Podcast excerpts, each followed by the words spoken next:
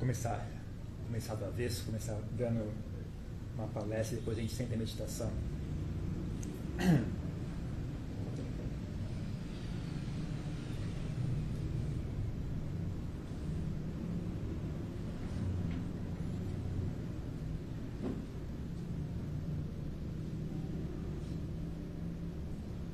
às vezes a gente tem que, tem que lembrar de falar para as pessoas coisas óbvias, porque por incrível que pareça é justamente o que é óbvio que, é, que a gente tem que as pessoas não sabem. O que é complicado parece que a gente consegue pegar bem, mas o que é óbvio ninguém consegue perceber. Então, por exemplo,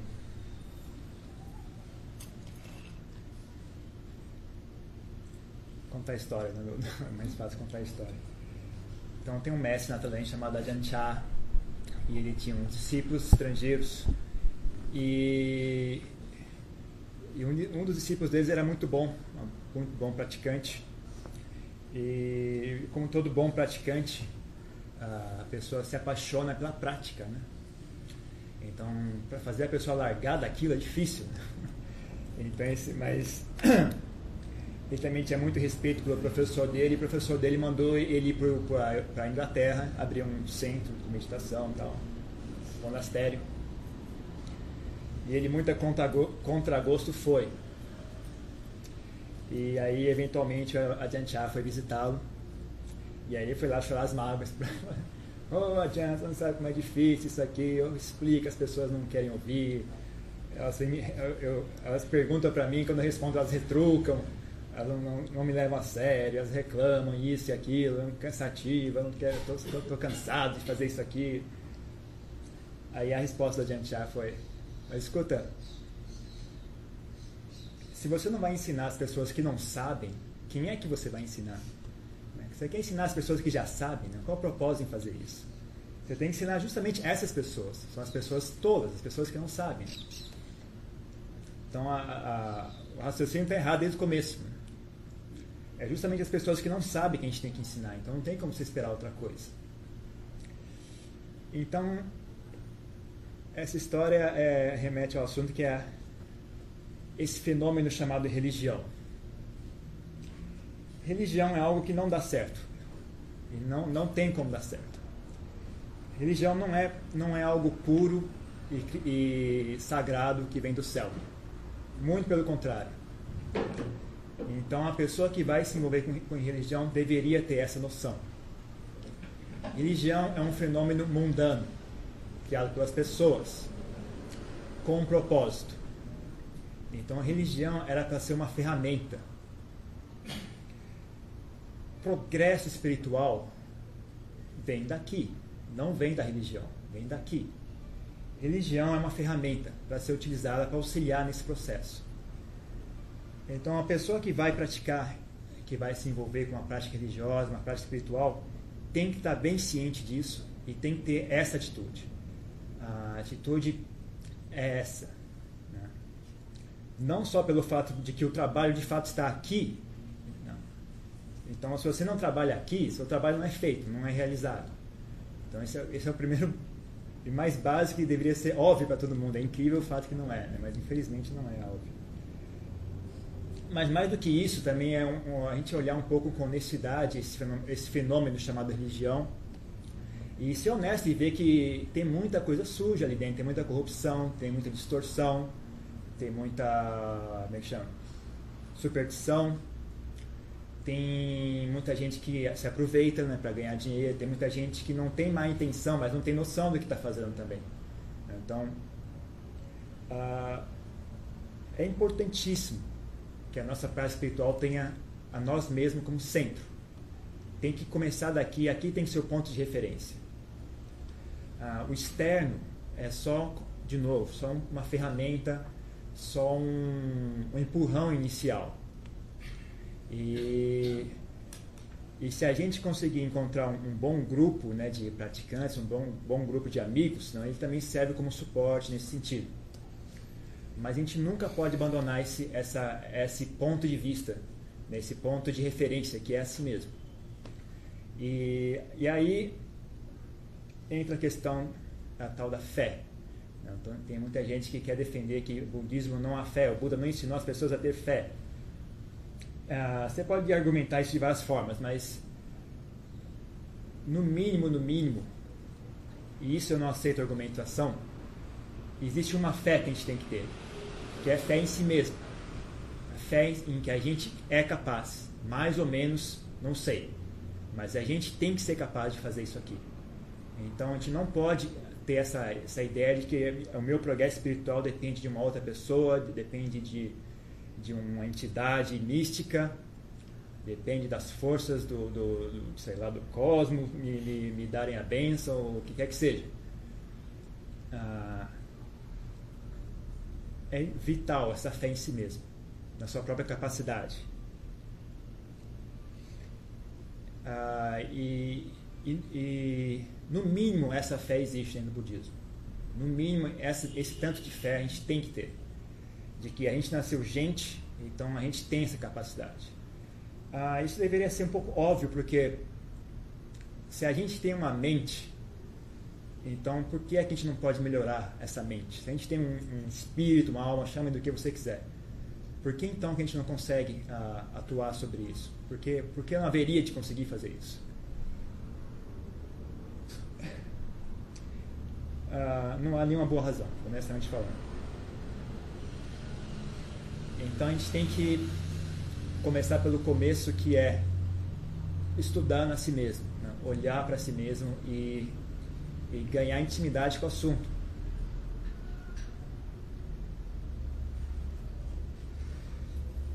Então a pessoa que vai ah, realizar esse caminho tem que ter isso como, como, como a primeira primeiro ponto de referência, né? É, o, o, caminho é feito através de conhecer a si mesmo. Caminho tem, tem que ter sabedoria como guia nesse caminho. A fé ela é útil, fé em objetos externos, em outros, em mestres, em, em doutrinas, em livros e ideias ela pode ser útil na, na, medida que a gente empacou. A gente empacou porque a nossa inteligência ela tem essa, essa limitação. Ela só funciona com aquilo que a gente sabe. A gente só consegue pensar e raciocinar. A gente só consegue manipular as ideias que nós já possuímos. O máximo que a gente consegue fazer é re, uh, reconfigurar as ideias, né? Re, combina, fazer novas combinações de ideias. Mas novas ideias, elas vêm da experiência. Elas vêm de, vêm de, de ter experiência e guiar a nossa experiência pro, uh, em, em ensinamentos de uma terceira pessoa pode ser útil ou inútil ou danoso. Então, quando a gente vai escolher um caminho a seguir, a gente tem que ter uh, usar a nossa inteligência, usar e aí nós estamos expostos ao nosso próprio karma. Aí quem for mais inteligente vai saber enxergar o caminho correto. Quem não for mais inteligente vai pegar o caminho errado, mas vai aprender. Também isso faz parte, né? Errar faz parte do processo. Então não há porque tem muita, muita onda esse, esse respeito, né? Não tem onde achar certeza nesse mundo. Ah, então, mais uma, mais, uma, mais uma coisa básica para quem vai trilhar esse caminho é fazer as pazes com a incerteza. Aprenda a, a se defrontar com a incerteza e, e, não deixar isso te assustar, não deixar isso te, te limitar. Então tem que ter essa atitude também, porque é assim. Então, a gente usar o ensinamento de uma outra pessoa, de, um, de, um, de uma religião, é uma aposta, né? Você pode, pode estar certo, pode estar errado. Mas na medida que a gente tem inteligência, a gente tenta sentar, analisar o que está sendo dito, ver se faz sentido ou não. E, e aí a gente tenta, né, ver, experimenta. Talvez esteja certo, talvez esteja errado, mas a gente aprende. Está errado, a gente aprende. Está certo, a gente aprende. Então, outro, outro requisito básico para uma pessoa é saber admitir quando está errado né, e saber começar de novo porque se você está falando sério em termos de desenvolver sabedoria, então você tem que saber cometer erros. E se você não sabe cometer erros, se você não tem, não tem essa capacidade, essa inteligência em cometer um erro e começar de novo, então nem comece. Porque uh, querer acertar de primeira não existe. Né? Então já foram duas aí. Fé em si mesmo. Qual foi o segundo? Esqueci. Fé em si mesmo, uh, fazer as pazes com o incerto, saber errar, começar de novo. Uh,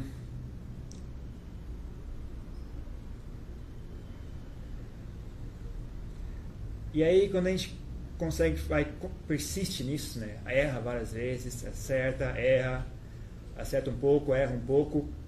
Com o tempo a gente vai pegando a manha da coisa, vai, vai criando intimidade com o assunto.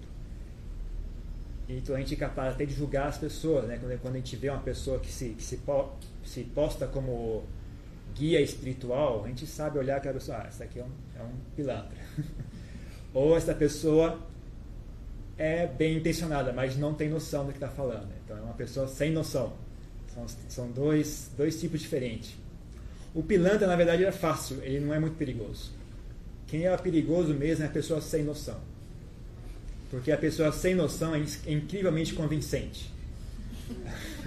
Porque ela acredita no que está falando.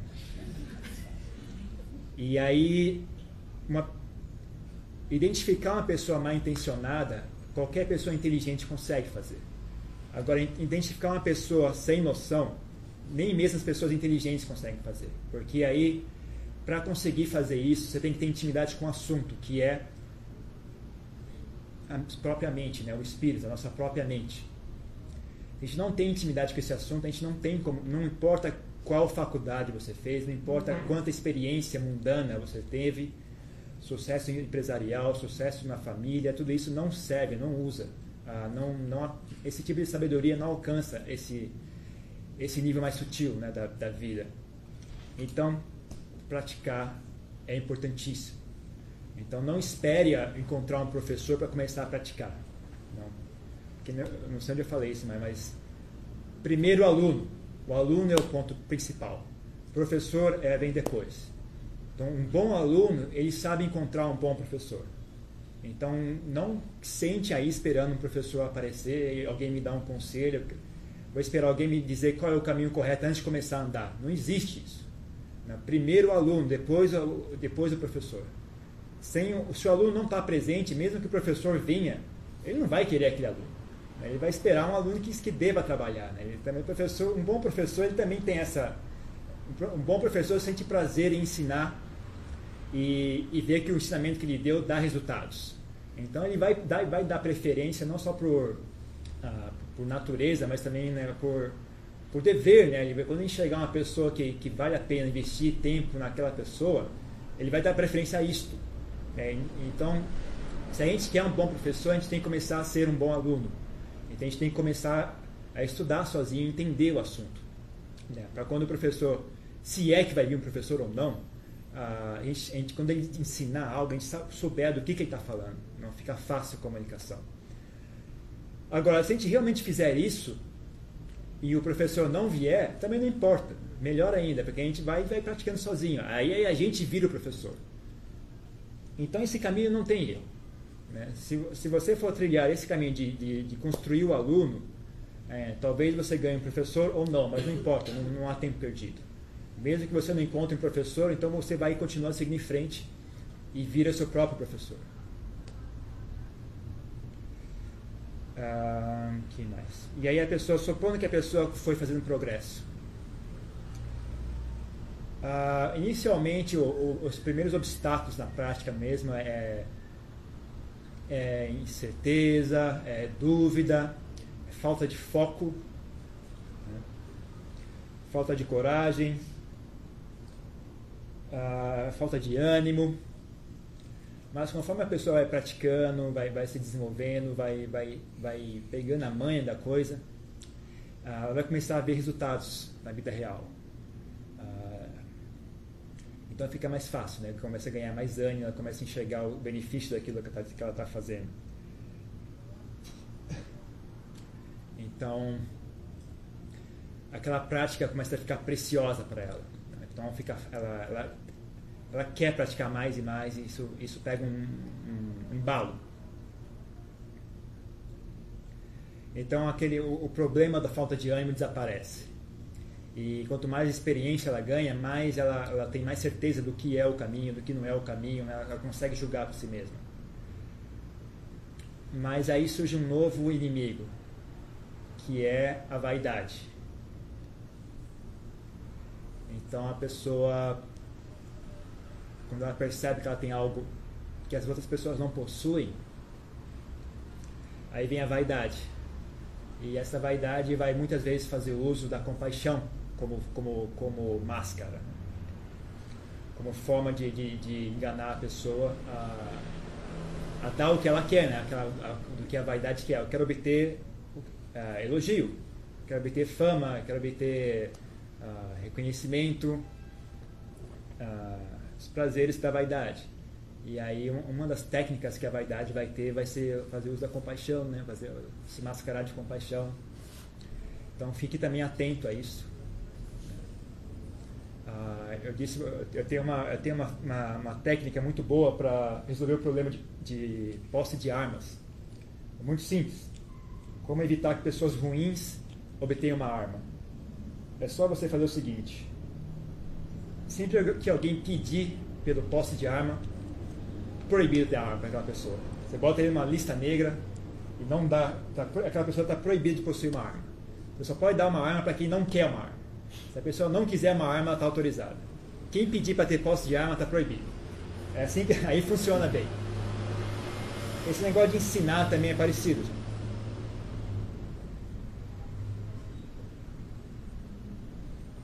Quem deveria estar tá ensinando, guiando as pessoas, essas são as pessoas que não querem guiar. Esse é, é, então fique atento nisso em vocês também, né? Fique atento quando tiver muita uh, vontade de, de, fazer as coisas, fique atento, vê se não tem muita vaidade ali enfiada junto, porque é muito sutil e é, é muito uh, traiçoeira esse negócio de vaidade. Não fique muito atento, não não não se deixe, não não sintam certeza em, em momento nenhum do que você sabe que estão fazendo não. O momento que você sentir certeza, é ali que você, você caiu. Você, você, já é a queda. Não é que você sentiu certeza e agora você se abriu à possibilidade de, da, da, da, corrupção. Né? Quando você sentiu certeza, ali já, você já está corrompido, bem ali. Então, ah, de novo, né? aprenda a fazer as pazes com a incerteza. Então, fiquem atentos a esse fenômeno também. Isso vai, isso vai vir à tona. E também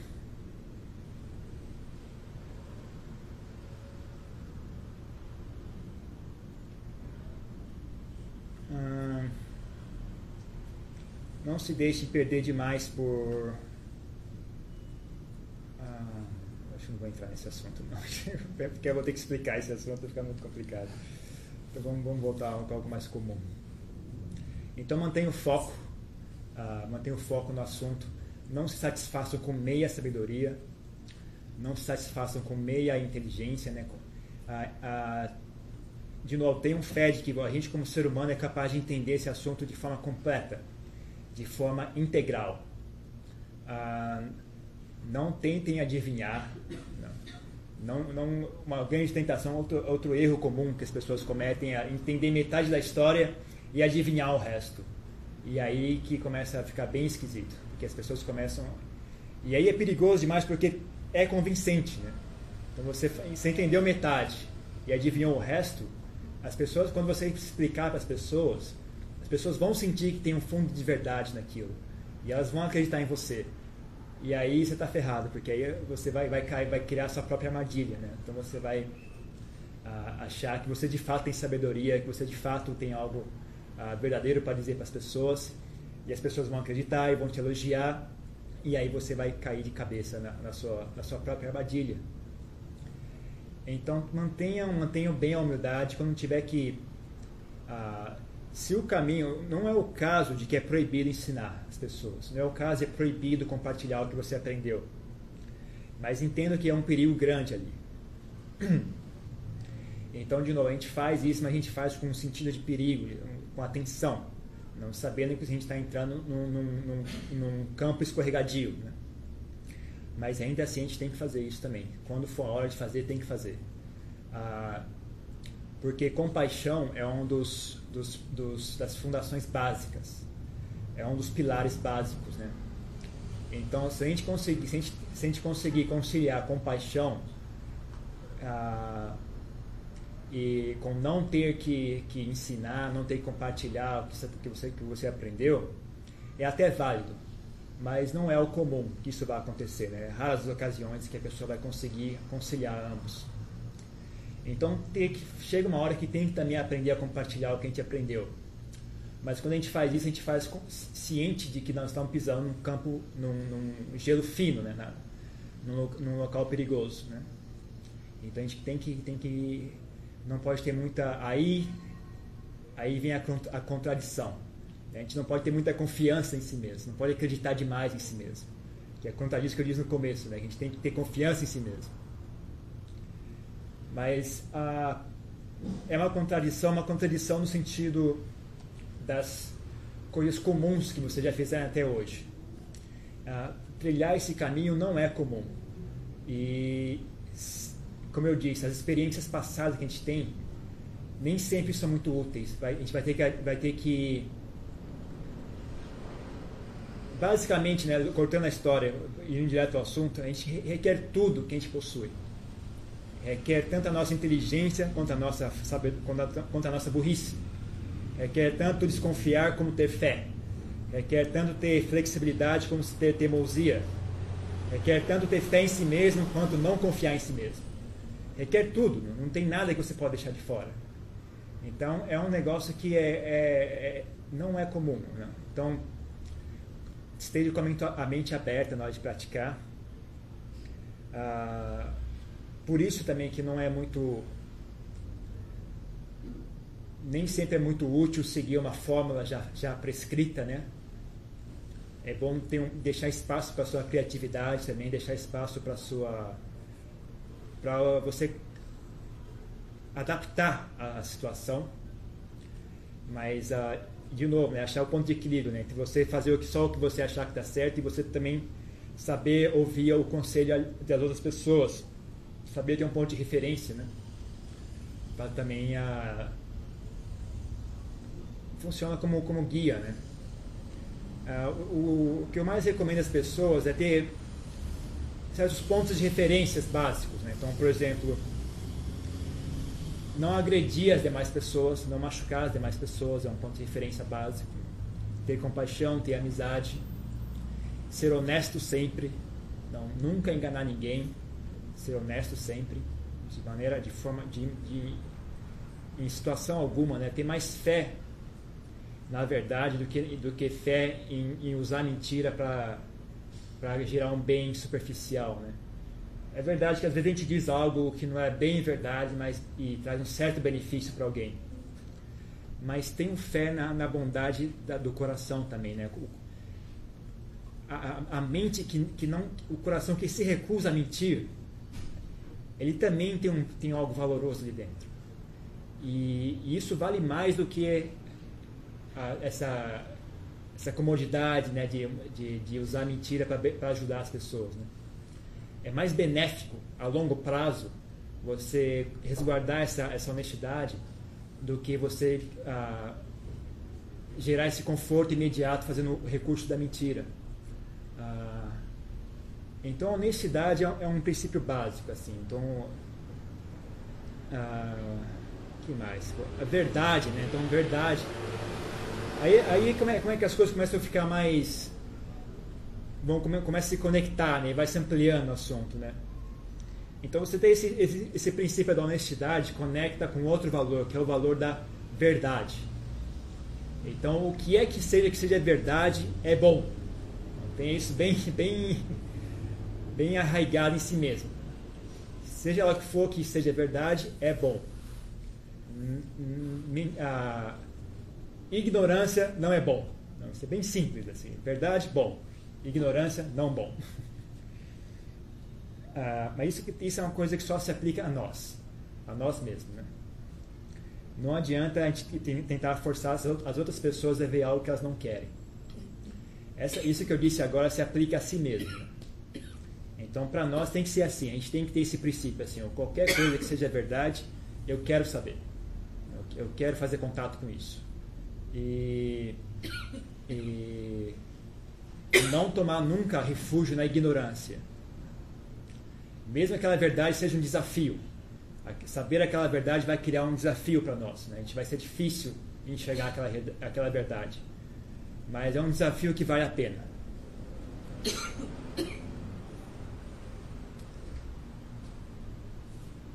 Uh, outra coisa importante é humildade, outro valor básico.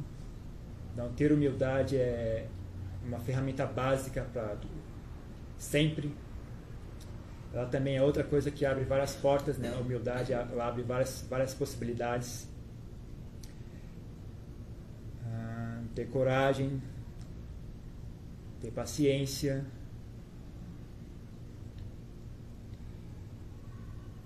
E ter inteligência também, né? E tem também esse, esse talvez o, o, o ponto central onde todas essas, essas coisas se encontrem é o, o fenômeno chamado sabedoria, né? Eu acho que sabedoria é um fenômeno que, que é onde tudo se encontra, né? Sabedoria. Então, todas, todas as formas de bondade que existem, elas coergem nesse fenômeno chamado sabedoria. Então, sabedoria inclui tudo. Sabedoria inclui paciência, sabedoria inclui a amorosidade, amizade, inclui energia, inclui flexibilidade, inclui teimosia. Sabedoria é justamente esse o, o, o grande foco dela, né? o grande a qualidade dela. Ela toma qualquer forma em qualquer situação. Então ela, é, ela, ela serve para tudo. Ter paciência não serve para tudo. Ah, ter uh, determinação uh, não serve para tudo. Mas sabedoria ela serve para tudo. Né? Qualquer situação, sabedoria é útil. Então também tenham isso como, como um valor importante, assim, a busca pela sabedoria, né? como um ponto, uma, é a ferramenta número um, é a ferramenta mais uh, especial que existe, e é a mais sutil e a mais difícil de, de desenvolver. Então estejam atentos a isso. Né? Então, se a pessoa tem essa atitude, uh, não tem situação na vida que seja inútil. Né? Então, mesmo as situações difíceis, se elas conseguirem, a gente conseguir usar para ser uma, uma, fonte de sabedoria, então elas também são, são úteis. Uh, não tem tempo perdido. Uma pessoa que tem foco em sabedoria, ela, não, ela nunca perde tempo. Então, mesmo quando ela está em silêncio, ela sabe usar o silêncio para gerar sabedoria. Quando ela está no meio de uma atividade, ela sabe usar aquela atividade para gerar sabedoria. E e sabedoria também é algo que é feito através de tentativa e erro. Né? Então, uma das grandes fontes de sabedoria é a experiência. E para ter experiência, a gente tem que saber errar. Tem que saber tentar, tem que saber errar, tem que saber tentar de novo. Então, tem que ter essa capacidade.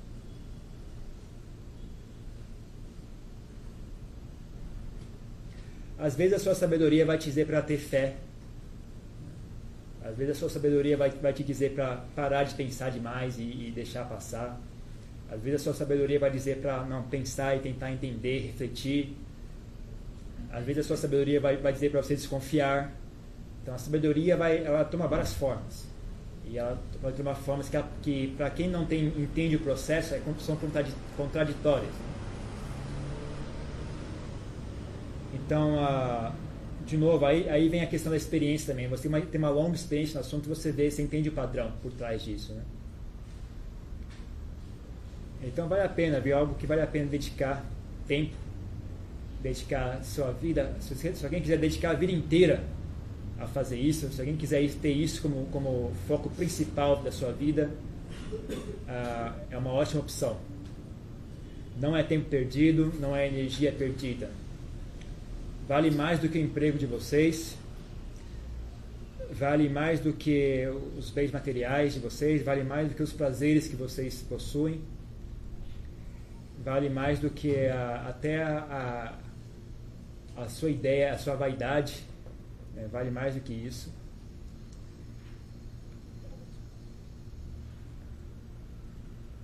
Então, quem quiser, quem está quem tá interessado em, em, trilhar esse caminho, uh, eu recomendo a ganhar, ter como, como ponto de partida a si mesmo,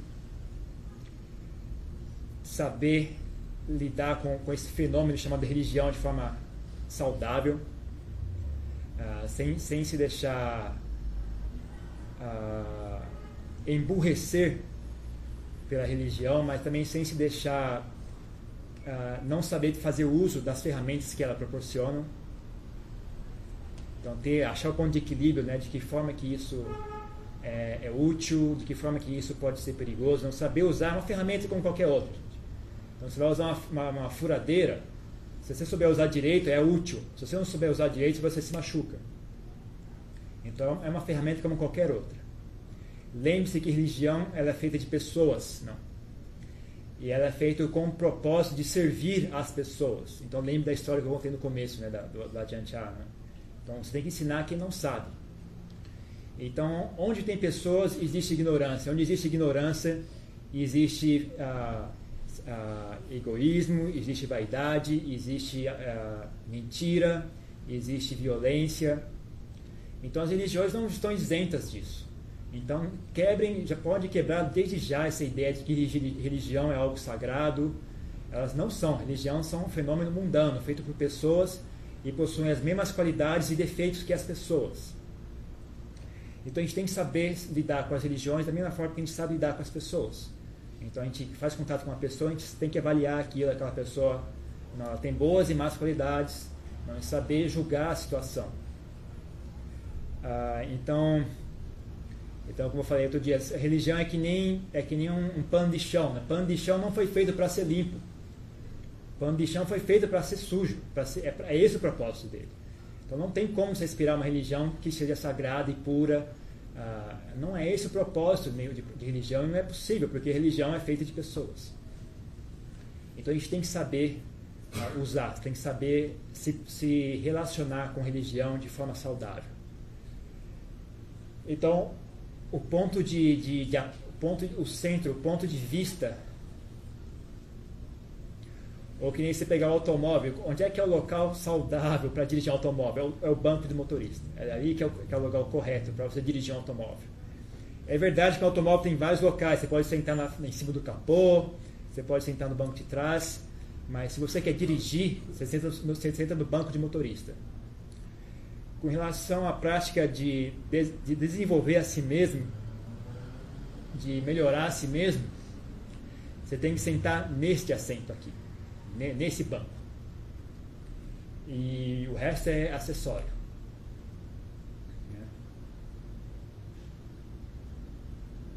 Então estejam atentos a isso, por favor. Aprendam, aprendam a trilhar esse caminho. É diferente do que vocês já fizeram antes. Ah, se vocês não souberem fazer, ah, ainda não é o fim do mundo é o fim do mundo quando a gente desiste. Aí é o fim do mundo. Enquanto a gente está errando e, e, persistindo, ainda não é o fim do mundo. E o sucesso vem disso, vem de errar mesmo. Vem de e, errar e persistir.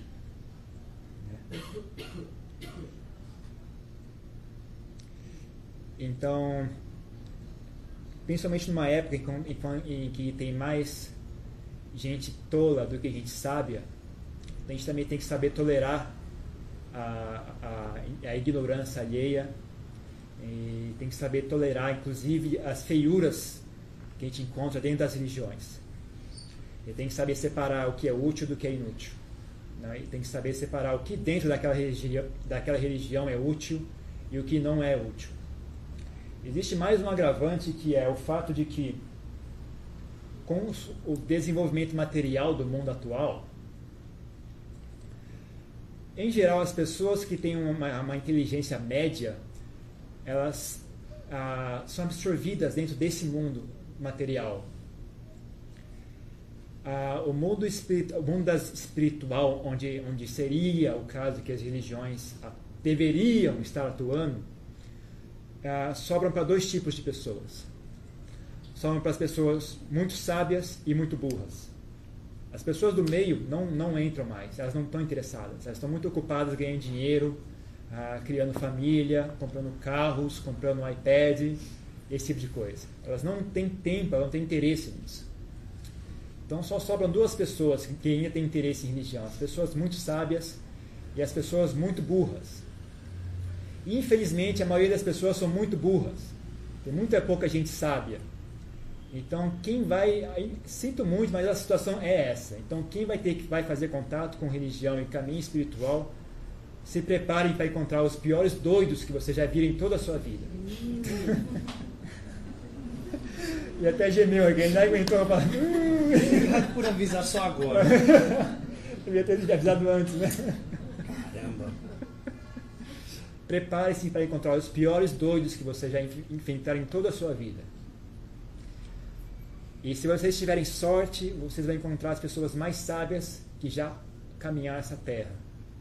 Mas vai ser difícil de achar. Não conte com isso. Tem outra história muito legal da Jantia que é o seguinte: ele morava com um grupo de pessoas, um grupo de monges, e ele sentiu, tem uma certa época, ele viu que ele estava mais adiantado que os demais e começou a ficar irritado com aquilo e decidiu, ah, quer saber de uma coisa, eu vou morar sozinho que eu ganho mais. E ele largou todo mundo e foi morar sozinho na floresta, num, num, num local abandonado. E aí, mas aí foi morando, foi morando sozinho. Um belo dia ele começou a ficar solitário, ficou se sentindo sozinho. Aí, veio, aí começou a pensar, né? Ele estava sozinho lá, né? Então ele começou a pensar consigo mesmo, né? conversar, conversar consigo mesmo. Oh, seria legal se tivesse um amigo aqui, né? Ele, ah, peraí, não é você que fugiu lá e foi morar, bem morar sozinho no meio da floresta, que nem, que nem se fosse um fantasma? E agora você vem falar que é um amigo? Não, peraí, mas não é, eu estou querendo um amigo, mas uma boa pessoa que eu estou querendo, um bom amigo. Aí ele, mas aonde que você vai encontrar um bom amigo nesse mundo? Uma, uma pessoa boa nesse mundo? Aí ele parou e. É, aqui.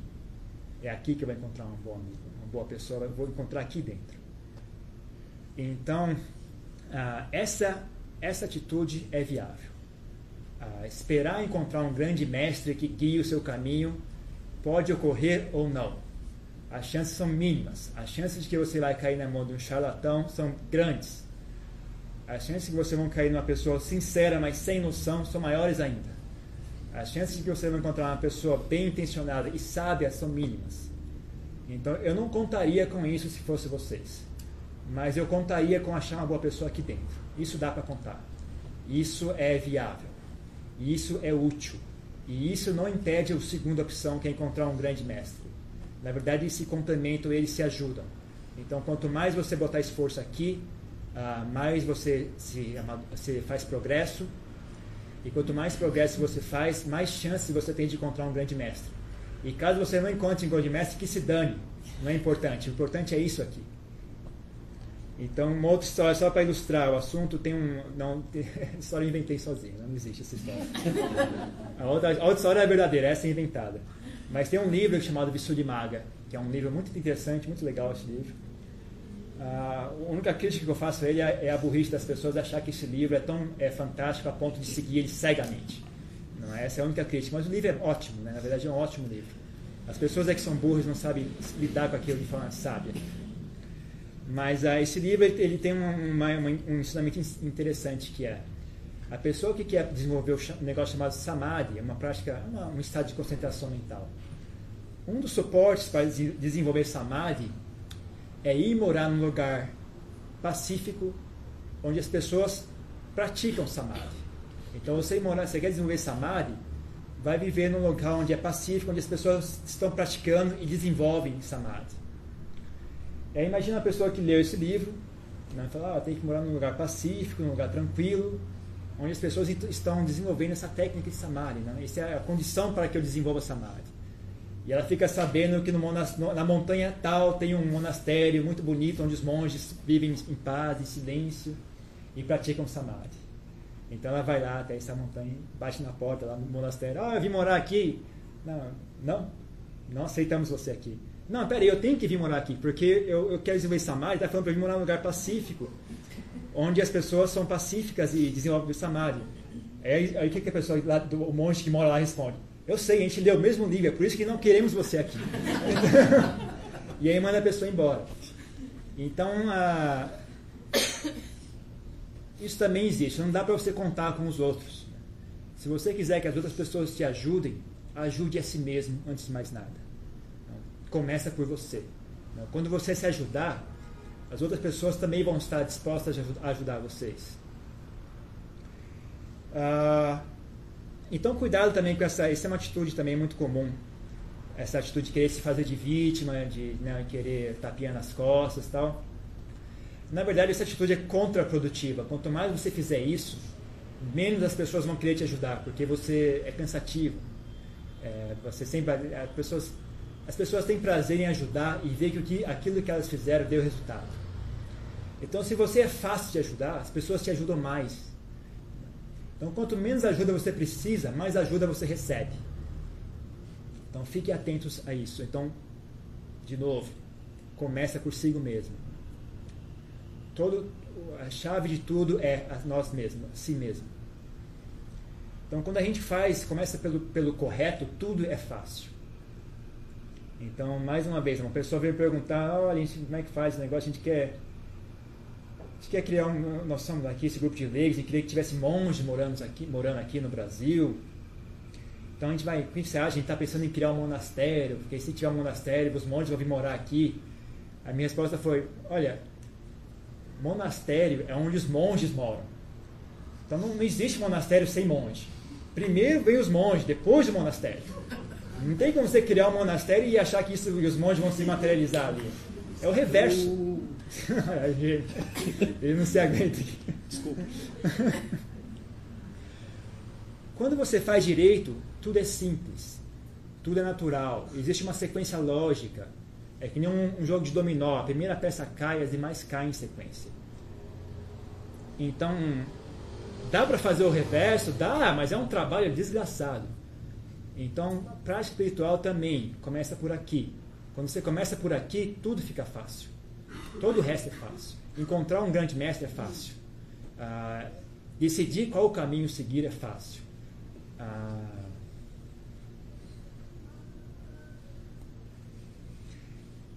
Enfrentar as dificuldades é fácil, porque o que enfrenta dificuldades é isso aqui. Isso aqui que enfrenta as dificuldades.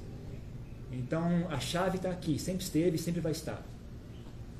Então desculpe quem é de quem segue qualquer forma de religião e, e, o ensinamento da sua religião é de que nós somos a religião sagrada, nós somos a religião pura que veio do céu, que é a, a expressão pura de, de, de, da pureza. Sinto muito, mas não serve. E não é verdade.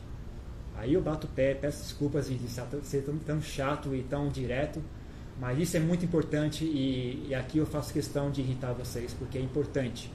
Eu não sinto prazer em irritar ninguém à toa. Ah, mas nesse caso eu peço desculpas, é importante. Religião não é sagrado. Religião não é sagrada. Nem a religião budista. Ah, que mais podemos dizer de útil? Acho que tá bom, né? Conversa demais por hoje. Ah, e aí? Vamos.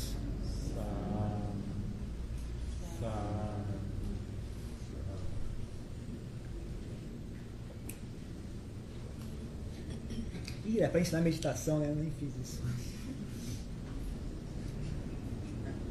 Tô com medo de abrir para perguntas e respostas. Desconfio que não vai dar tempo de meditar. A gente começar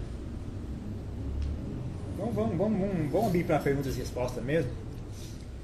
E depois a gente pratica um pouco de meditação. Que ainda. Só, só uma meia hora, 40 minutos. Hã? Pode, pode ser. Então, alguém tem alguma pergunta, alguma reclamação? Comentário? Sim.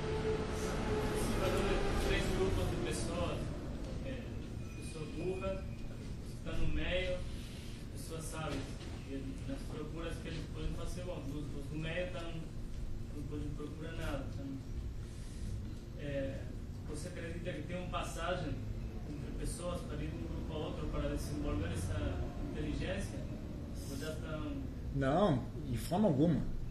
Ah, não pense que, que pessoas são é um fenômeno estável, é um fenômeno. Não existe isso. As pessoas são é um fenômeno dinâmico, elas mudam constantemente. Então a pessoa que é sábia, ela fica burra. A pessoa que é burra fica sábia. E isso é um processo natural, na verdade. E esse processo se retroalimenta. E é um processo inesgotável. Então, na verdade, o caminho, o, o que o Buda realmente ensinou é alcançar a sabedoria e dali quebrar esse ciclo. E alcançar o que se chama nirvana, nirvana. Você tem que sair desse ciclo. Então, a pessoa que desenvolve a causa da sabedoria é a burrice. E a causa da burrice é a sabedoria. A pessoa que ficou sábia, ela, ela ganha ah, muitos benefícios ela ganha grandes facilidades e eventualmente aquilo mesmo é a causa da, da, da degeneração dela. Ah, mas dentro do budismo a gente pratica a sabedoria porque é dali que, que é possível alcançar a iluminação. Ali é que é o trampolim. A porta está naquela área, ele está naquela região. Então é que nem ah, é, é, tá, tá, por ali, né? A, a porta de saída está por ali, mas aquilo ali não é a porta de saída, mas é a, pode dizer a chave. Sabedoria é a chave, mas não é a porta de saída, não é nirvana. Não é nirvana. Sabedoria não é nirvana. Sabedoria ainda é um fenômeno mundano, mas ele é muito útil porque ela é, ela é a chave para a libertação. E então as pessoas estão em constante mudança. As pessoas sábias ficam burras, as pessoas burras ficam sábias. E esse é um processo mais ou menos natural. Dá para interferir, dá para acelerar esse processo dá para ficar burro bem rápido, dá para ficar sábio mais rápido do que é mais atualmente ah, devido à, dinâmica atual da, da situação é mais difícil construir do que destruir. Isso é um fenômeno geral, não é só em questão de sabedoria ou, ou burrice.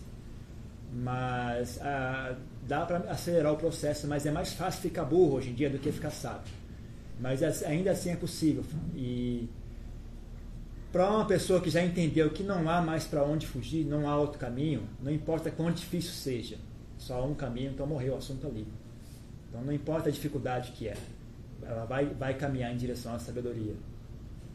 Mas com certeza é algo que, que dá para que tem que dá para mudar e tem que ser feito, tem que ser feito.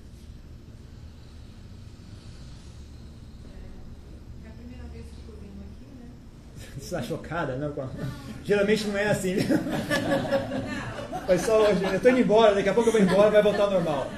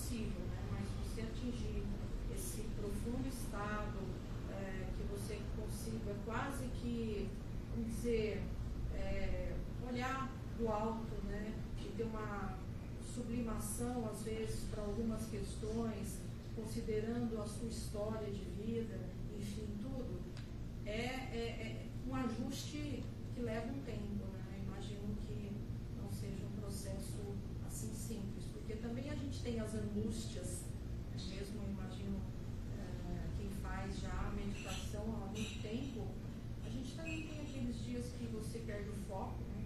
como você falou, a gente é complexo de coisas. E nesses momentos, às vezes é difícil você voltar para o seu foco. Né? Às vezes você precisa mais do outro naquele momento do que de si mesmo. Então, assim, eu vim buscar aqui é, esse meu foco, né? esse meu foco, é, e conhecer as pessoas e refletir e procurar buscar isso tudo que você colocou, que é, é um processo, eu acho, é um caminho eu acho é, devagar, né? É vagaroso. É, mas não. A questão de devagar e rápido, lembre-se que devagar e rápido também tem a ver com ponto de vista. De qual, é, qual é a sua expectativa? Né? Ou qual é o seu desejo? Então, é, devagar e rápido não é tão importante se você não der importância para isso. Se você der importância a fazer direito, fazer direito é mais importante do que devagar e rápido, não é um problema. E, e talvez seja bem rápido, se você, se você fizer direito, né? Seja, talvez seja esse o caminho para ir rápido. Já me perguntaram uma vez, tá, mas tudo mas tem algum atalho? Falei, tem, tem um atalho. É você parar de procurar atalho e fazer direito. Esse é o atalho. É justamente esse o atalho. É, só existe um atalho e, e é esse. Ah, então é uma arte, é uma arte. Ah, é, é, uma arte sutil, é uma arte que vai é, é mais está acima de qualquer outra arte. Não tem nada no mundo que se compare. Não tem nenhuma outra arte nesse mundo que se compare. É mais sutil e requer é algo especial, mas é possível. Então, e então não é, o X da questão que eu querendo dizer é o seguinte: não tente julgar, que não não não se aplica. O que você a experiência que você já teve no passado não se aplicam tanto assim no final você usa as suas experiências de vida, porque é isso que sobrou, é isso que você tem para trabalhar. Mas você tem que saber, de novo, tem aquele ponto de equilíbrio em usar o que você já tem e tentar algo novo, né? e, tem, e, saber que isso é uma, é uma coisa nova. Então, as regras são novas, as regras são diferentes. Mas uh, o, o, o, real, a sua experiência serve como plataforma. Então é um, é um ponto bem, bem é, é, é, o que eu falei, você tem que fazer as pazes com o incerto. Tem que fazer as pazes com o incerto. Tem que saber uh, não, não só tem que saber achar o ponto de equilíbrio entre o que você já sabe e o que você não sabe. Né? Você, não, você não pode simplesmente abandonar o que você já sabe e ficar só no mundo, mundo das, das, fantasias, do que, do que ouviu dizer, do que você imaginou sozinha. Mas você também não pode só se limitar ao que você já sabe porque o que você já sabe não, não engloba o assunto inteiro. Então é, é, é isso mesmo. Não tem, não tem outro jeito. Eu não sei outro jeito. Eu só sei esse.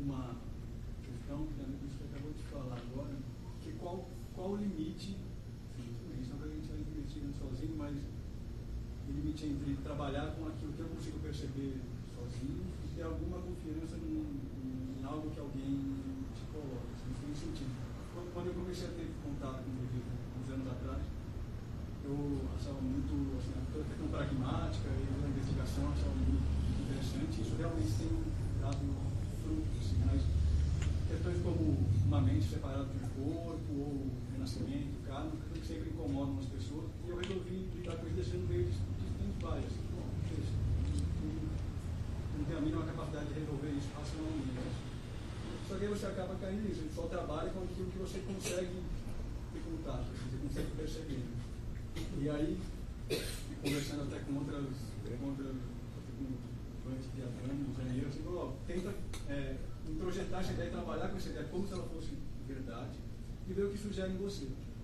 É, só que aí me parece que você programa sua mente para trabalhar com aquilo e ela realmente encontra aquilo que você colocou. Você programou o seu, o seu túnel de realidade para lidar com aquele tipo de visão. E aí eu fico pensando, bom, por que, que eu vou dar crédito para essa ideia e por que eu não dou crédito então para um cara que jura que tem uma união mística com Deus, ou sei lá. Acaba caindo no estudo da autoridade. Né? Hum. Então eu tenho um pouco de dificuldade de saber bom, quanto eu ouço, quanto é importante introjetar e ver o que, que acontece em mim quando eu pego uma ideia que não é o que eu experiencio diretamente, ou se não, eu tenho que ficar o mais na margem possível e fazer um caminho bem mais solitário. Em última instância, não tenha medo de, de porque como eu disse, o, o, em última instância o processo de errar e quebrar a cara tem o seu valor.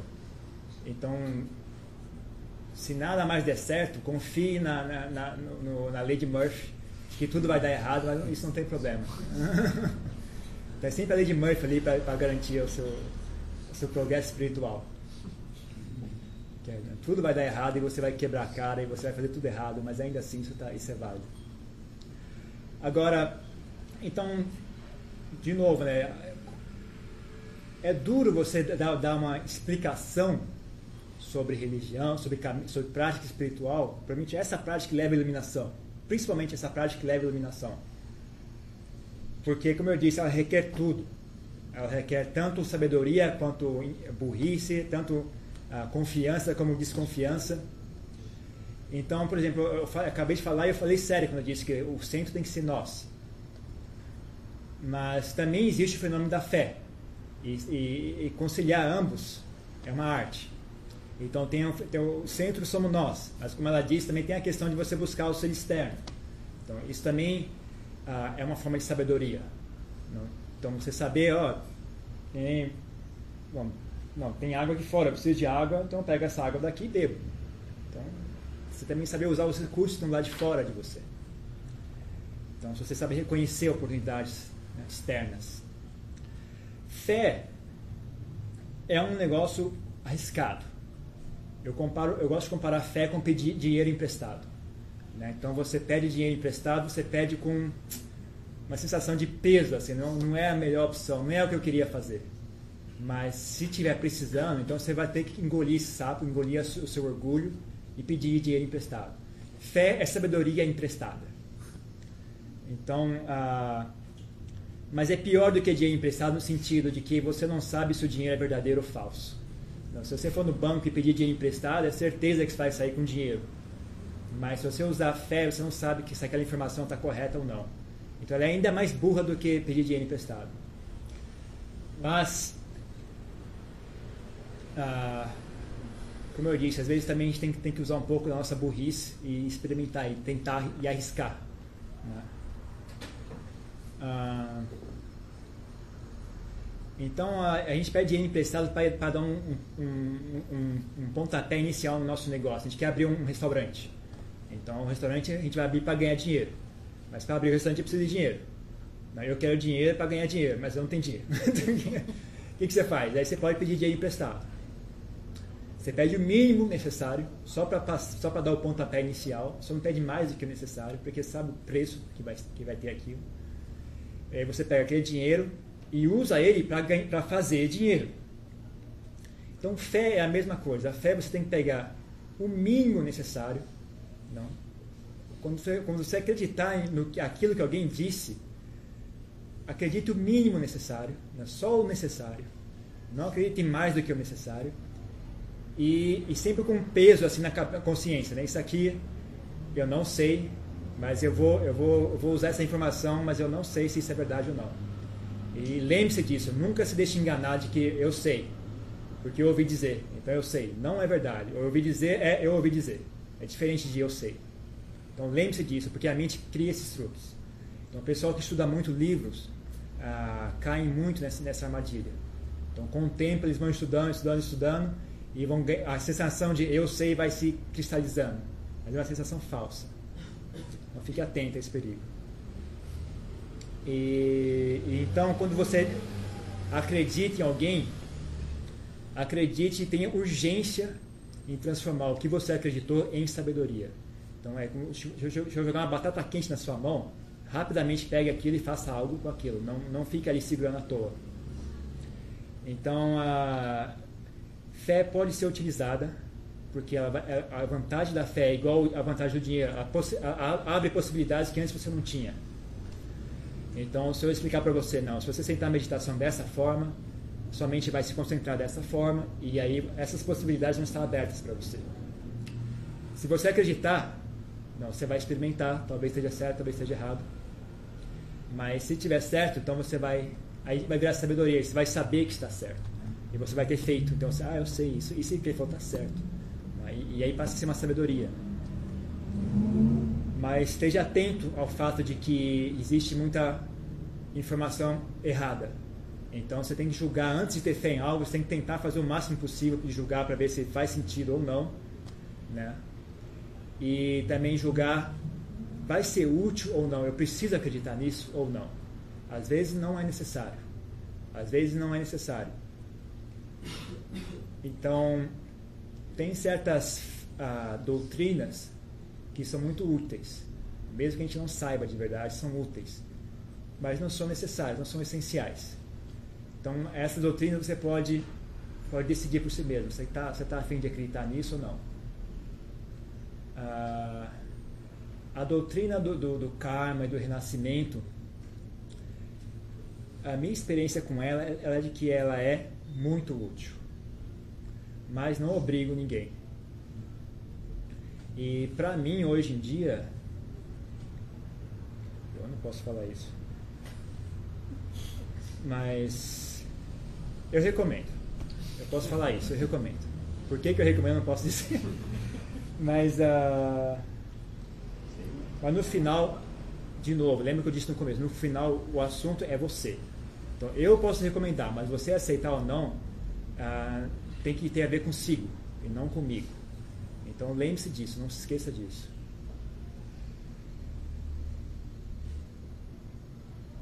E você não tem, não tem como você ter certeza.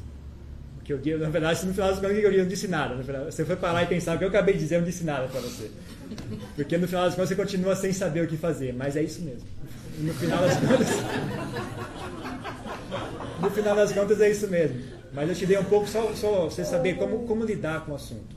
Uma, sugerir uma atitude para você lidar com esse problema. Mas como é que você vai resolver essa questão, só você pode dizer. Então, mas é, esse, essa comparação com o dinheiro emprestado pode ser útil. Talvez. Mais alguma pergunta? O que é que você recomenda, na verdade, que eu perdi? Eu perdi um pouco assim o fio da minha. Eu recomendo você ah, tentar e quebrar a cara. Quebrar errar, tentar de novo. Isso é uma maneira sábia de ter fé. Isso é uma maneira sábia de, de ter fé. Essa maneira sábia de ter fé vem, tem a ver com quebrar a cara. Tem a ver com acreditar em coisa furada, descobrir que estava errado, ficar triste, levantar a bola, tentar de novo, errar de novo. E também tem a ver com julgar se aquilo que a gente vai, que a gente, naquilo que a gente vai acreditar está correto ou não. E julgar o que aquilo que, naquilo que a gente vai acreditar está correto ou não tem a ver com nós entendermos do assunto. O assunto é a nossa mente. Então, se você entende do assunto, fica fácil julgar o que está sendo dito, se faz sentido ou não. Então, se você entende de computador, uma pessoa vem te vender um computador, você consegue olhar aquele computador e tentar adivinhar, se- você consegue avaliar se aquele. Vai comprar um carro, né? Quem entende de carro sabe olhar um carro e falar, esse- ele vale o preço dele ou não. Então, a gente vai acreditar num ensinamento, o que mais, o mais, algo que pode ser útil é tentar ganhar experiência com o assunto. O assunto é nós, essa, essa, essa mente aqui dentro, esse coração aqui dentro. Então, na verdade, essa é uma outra resposta, mas também é útil. Fala. ô. É a respeito de, de algo que você falou uma outra vez, que você comentou, não sei se eu entendi bem, mas eu gostaria de esclarecer, que você esclarecesse, que o importante no budismo não são os pensamentos, mas são as ações. Por exemplo, o Sila, nos cinco preceitos, são sempre ações, né? ou a fala. E, mas como são os pensamentos que guiam as nossas ações, como que os pensamentos não são Eu não acho que eu, que eu tenha dito isso, eu duvido. Eu não, não, eu não concordo. Se eu disse isso, então eu falei bobagem, peço desculpas. Porque não está correto. Se eu disse isso, eu falei errado. Porque, na verdade, pensamentos são ações. Então, pensamento também é uma ação. Mas, talvez o que eu tenha dito seja o seguinte: o que eu quis dizer tenha sido o seguinte. Ah, não negligencie os seus atos. Ah, a gente tem uma educação muito intelectual e a gente é, se deixa seduzir pelo intelecto e a gente vive na teoria às vezes. Não, não viva na teoria, viva na realidade. Então não negligencie os seus atos, não negligencie as suas falas, o que você diz, o que você faz com o seu corpo, o que você fala, não negligencie, porque tudo isso também é permeado pela mente. Então a sua mente está participando dos seus atos. Então quando você faz algo sujo, você também está sujando a sua mente. Então não, não seja hipócrita com esse assunto. Não pense, ah, eu vou fazer isso aqui, mas na verdade a minha mente está, eu estou acima desse ato. É muito bonita a teoria, mas na vida real não é assim. Então esteja atento a isso, seja honesto nesse assunto. Ah, ah, esse, moralidade é algo básico mesmo, assim, é algo importante, é algo básico. Não é só uma, uma convenção social.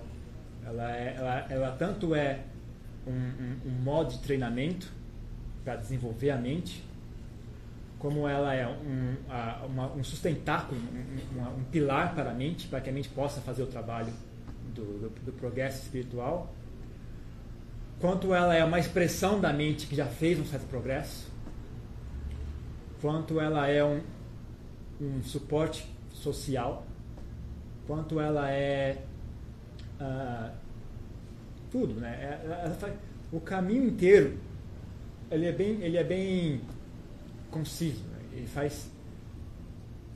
Não tem como você. Olha, tem, você tem um filho. Não tem como você gostar só do, do, Eu gosto do meu filho inteiro, menos a mão direita dele. A mão direita dele. Você gosta do filho, você gosta dele inteiro. Então a moralidade faz parte do caminho. Se você vai trilhar o caminho, pega o caminho inteiro. Não, não, não deixe as suas, as suas vaidades, as suas preguiças te, uh, te enganarem. Uh, não, vai fazer, faz direito. É, seja lá o que você fizer, até isso como valor, valor, também outro valor básico. Assim. Que seja que você for fazer, faça direito. E com o tempo, né, você ganha, você ganha, você sabe, você, quando você bota esse, esse treinamento para si mesmo, tudo que eu fizer, eu vou fazer direito. Você vai várias vezes entrar em armadilha, você vai ver que não dá para fazer direito isso aqui. Aí você vai ter que engolir sapo e fazer mal feito, mas você vai ter esse assunto vai ficar vívido na sua mente. E aí você vai começar a saber julgar a si mesmo. Vai saber o que é que eu sei fazer direito, o que é que eu não sei fazer direito. Então você vai, isso vai funcionar como de várias formas. E isso vai, vai também ajudar a guiar a sua vida, né? do que é, que é que é útil fazer, o que não é útil fazer, que tipo de, que tipo de trabalho uh, dá resultado, que tipo de trabalho não dá resultado. E, e, e esse, essa ideia, né? o que, o que é que quer que eu fazer vai ser bem feito. Se eu não for fazer bem feito, então eu não vou, então eu prefiro nem começar. Ah, essa ideia, ela, ela vai ter um papel muito importante num, num certo momento em sua prática. E então é algo que você vai, vai pode vai praticando, né? Então, mas só só para tenha isso como, como, uma ideia geral, assim, já no pano de fundo, porque isso é importante, vai ser vai ser útil no futuro. De várias formas. Mas inicialmente ela vai ser útil aqui, só em, só em, em, em, em dar um certo suporte para você ter um pouco de humildade e não, e não começar a corromper demais o, a modo de prática. Né? Ah, mais ou menos isso.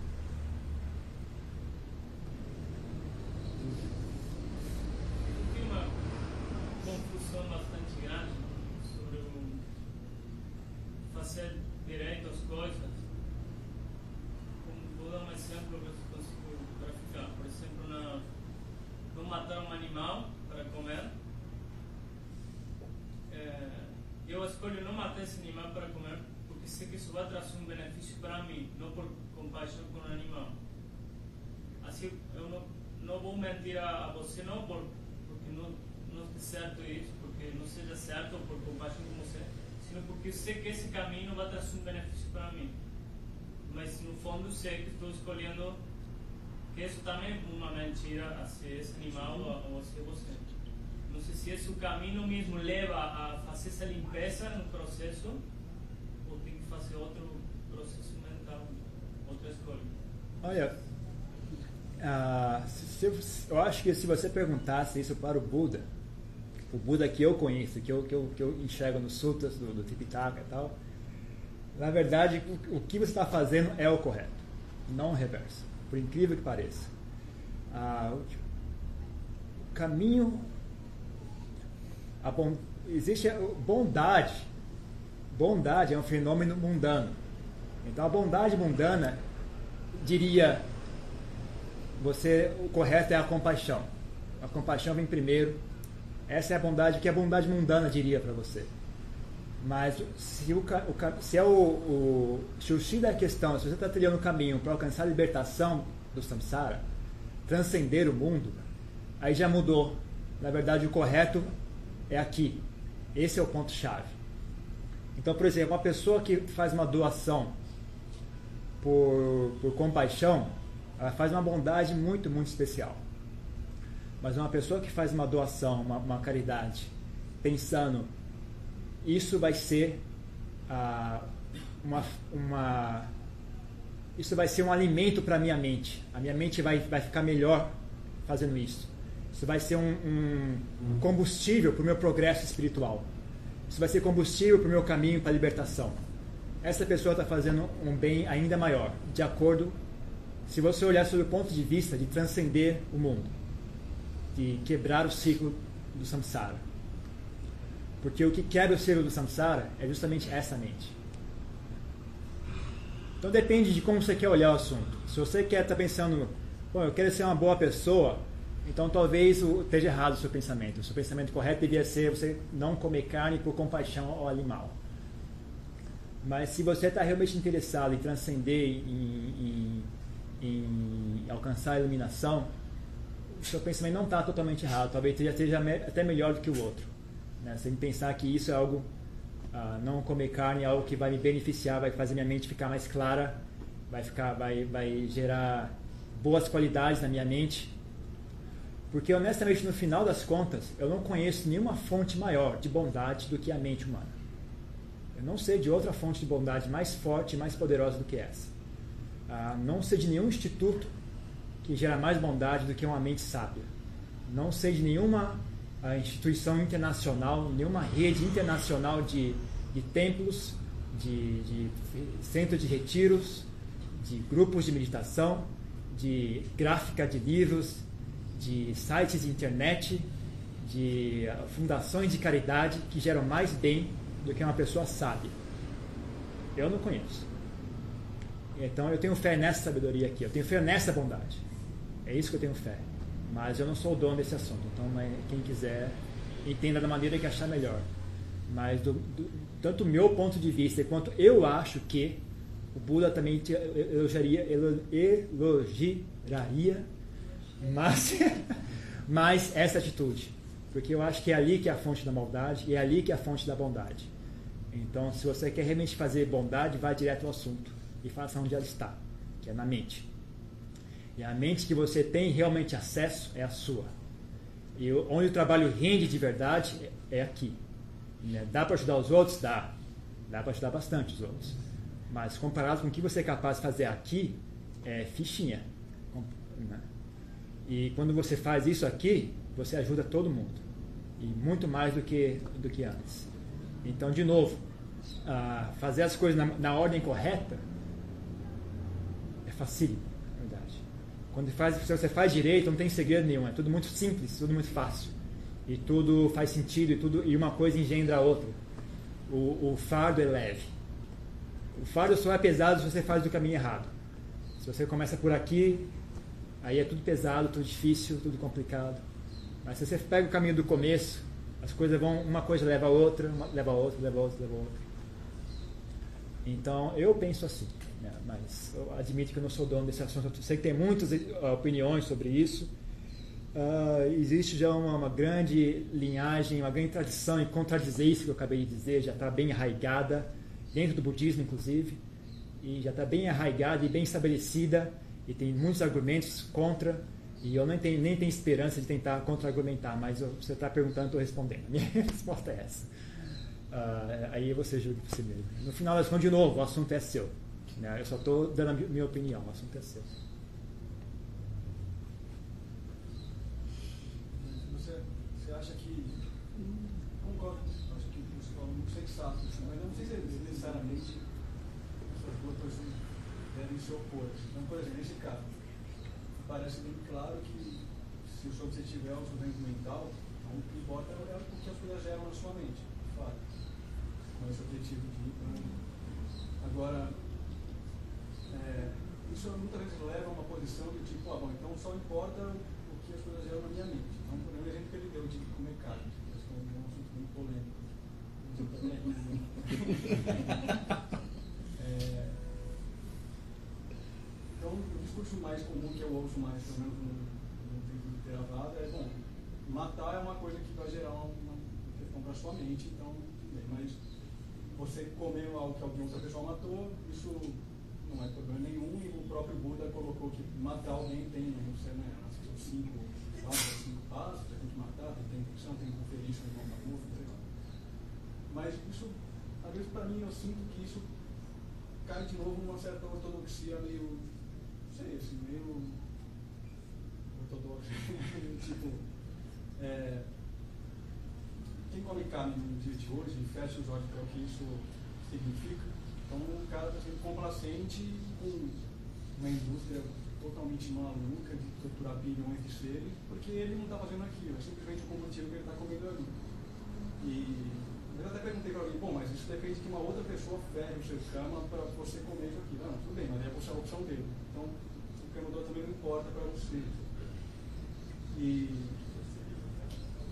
eu não consigo ver como isso também não causa uma questão de você saber que você está sendo parte de processo totalmente insano de sofrimento e tortura. Então, eu não sei o quanto dá para separar a compaixão é, interna algo sobre de sabedoria interna. Assim. Eu acho que são dois processos que se, se complementam. Assim. Sim.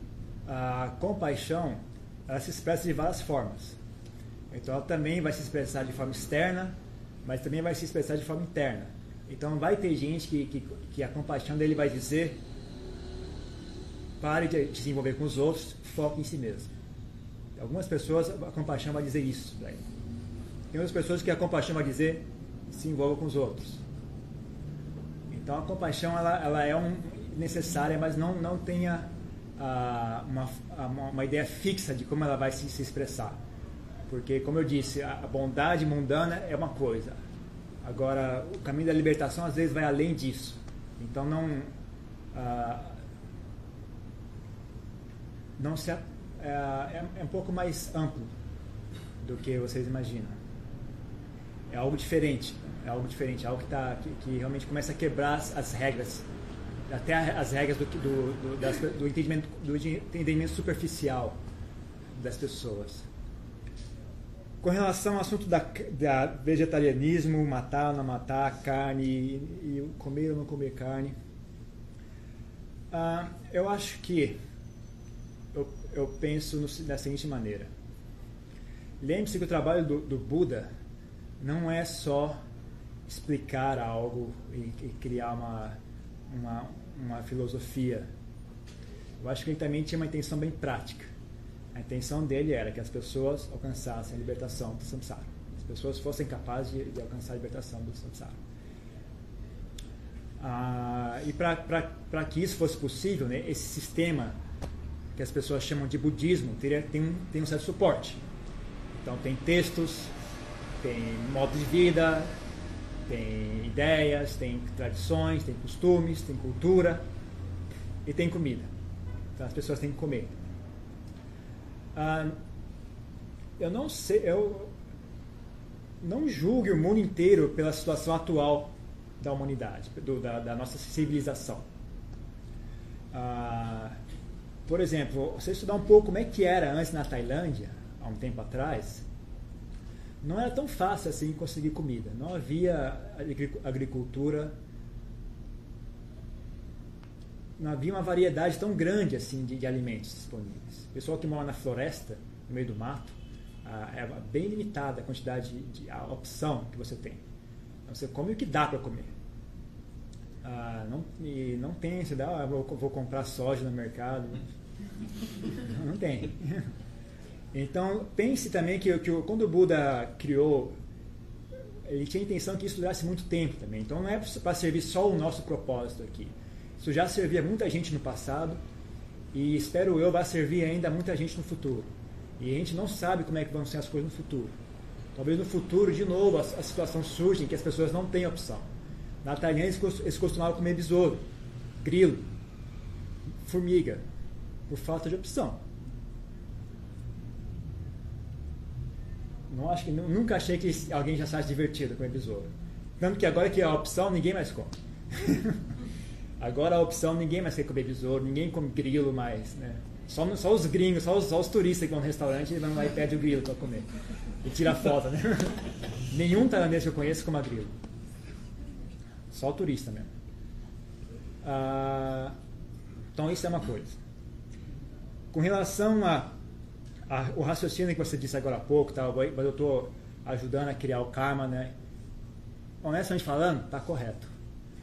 Ah, e a gente vive nesse mundo e se a gente está tá ajudando as pessoas a fazer algo de errado, a gente também vai sofrer as consequências disso, no mínimo, no mínimo, uh, e viver um mundo onde as pessoas são violentas, as pessoas são ignorantes, onde as pessoas têm um, um modo de vida que exige que elas sejam ignorantes. Então, é, o maior, maior problema que eu vejo né, é, é, é isso, né? Para conseguir matar um animal e, e, conseguir chegar em casa e, e assistir televisão, a pessoa tem que fazer recurso da ignorância. Ela tem que fechar ali. Falar, não, isso aqui não está acontecendo, isso não é importante, isso, ser não está sofrendo. Então a pessoa tem que mentir para si mesma, tem que criar ignorância.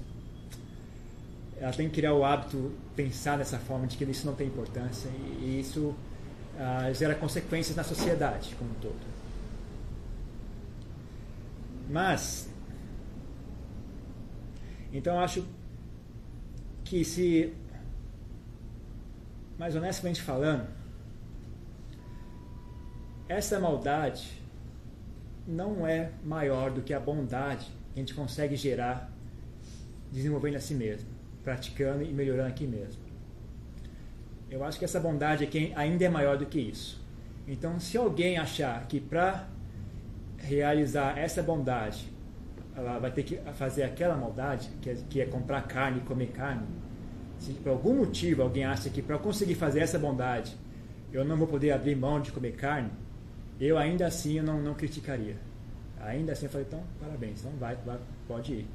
Por exemplo, ah, bom, tem o exemplo que mais, mais que todo mundo gosta de, de puxar, é o exemplo do Dalai Lama, que ele tem um problema de saúde.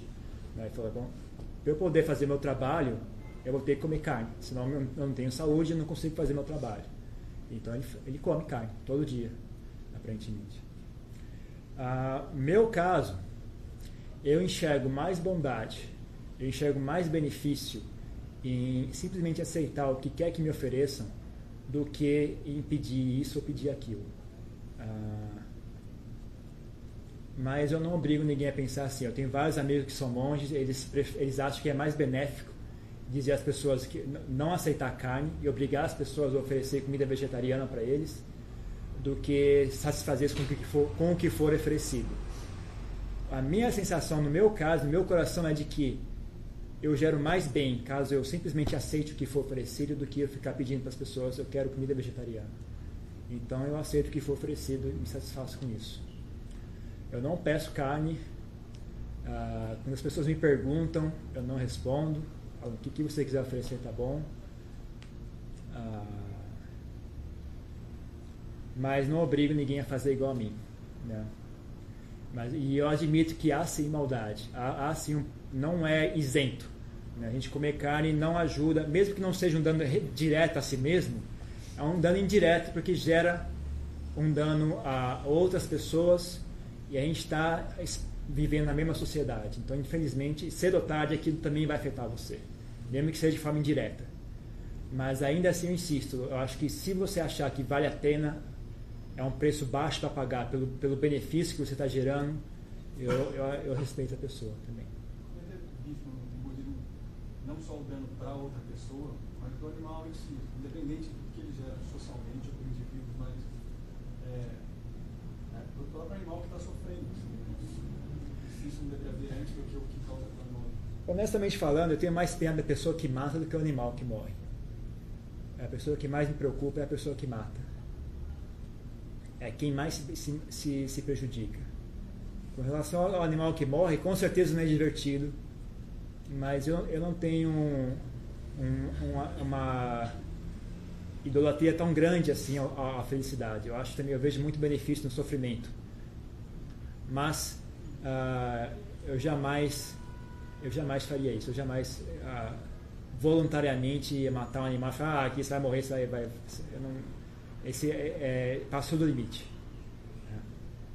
Mas intelectualmente, falando intelectualmente, não é tão não é o que mais me preocupa não o que mais me preocupa é a pessoa que a, a, a pessoa que mata que mais me preocupa o que mais me preocupa é justamente isso mas sim com certeza o animal sofre não, não é divertido para ele eu não queria estar no, no, local dele mas não é o fim do mundo não para o animal não é o fim do mundo para quem é o fim do mundo é para quem está matando essa é a pessoa que realmente está se prejudicando de verdade essa é a pessoa que realmente está se prejudicando de verdade essa pessoa é que eu não queria estar no local em hipótese alguma. Se eu tivesse escolher, eu escolheria o, o local do animal. Porque ele, é, aquela dor vai durar pouco tempo. A dor de quem está matando vai durar muito, muito tempo. Muito tempo mesmo. Então, eu penso assim. Mais alguma pergunta? Então a gente pode. Os sutras eles falam em falta de objetivo é, eu acho interessante isso, né? Porque, por exemplo, às vezes quando você está fazendo alguma coisa, quando você pensa no objetivo, você, você distrai do que você está fazendo, né? Então eu acho que tem aquele da Nike, o Just Do It, apenas faça, né? É, parece que isso tem sabedoria, porque você ficar querendo fazer alguma coisa para ir pulando, pulando, pulando, é o que o Buda ensina, você não vai chegar em lugar nenhum, né? Então é melhor você fazer o que você está fazendo ali, sem muita expectativa, sem muita perspectiva, né?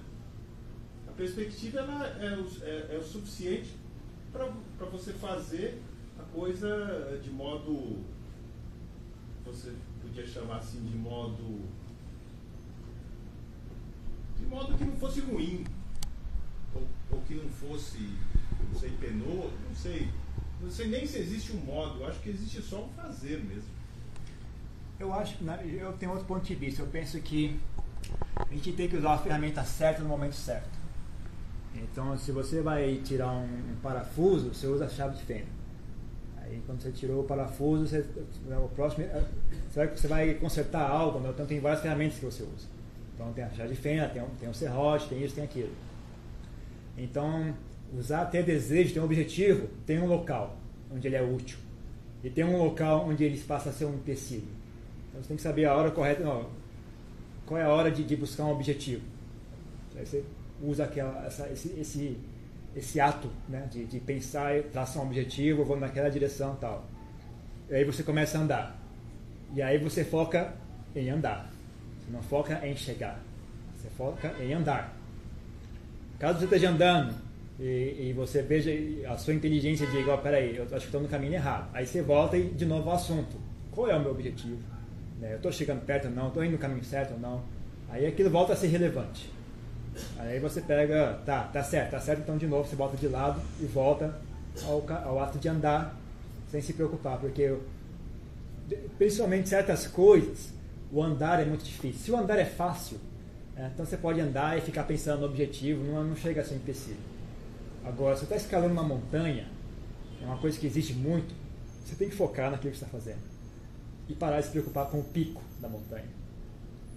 Mas quando você chega num patamar ali, descansa, natural que você vai querer aproveitar e dar uma olhada, ver aí, está muito longe, é esse mesmo caminho, sabe? Não dá, se eu for por ali, se eu for por aqui, isso, isso é, também faz parte.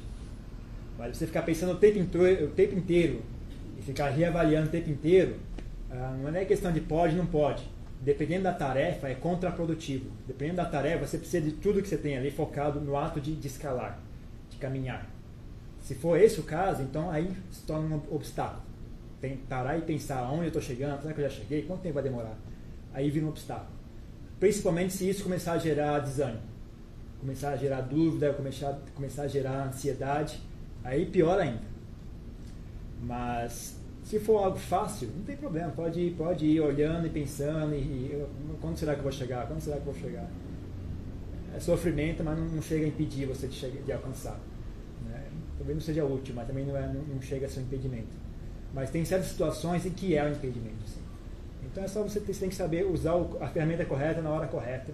Então tem hora para parar e, e, traçar um objetivo, tem hora para botar isso de lado e começar a andar, tem hora de parar e reavaliar, tem hora de voltar a andar. Tem, tem um momento certo para tudo. Por aí. Ok? Então vamos praticar meditação só um,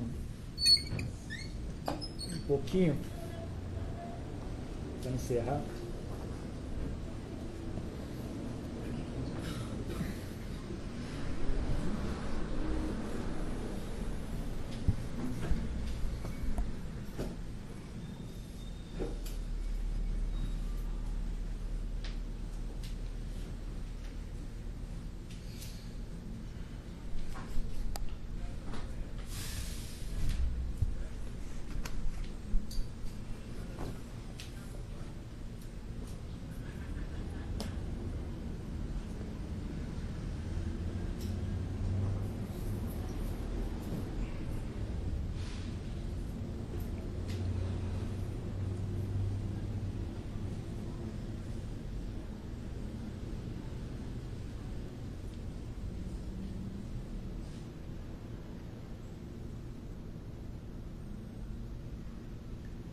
Então, procure manter a mente na respiração. Né? Use, ter, use a, a, respiração como foco. Ah, e, e procure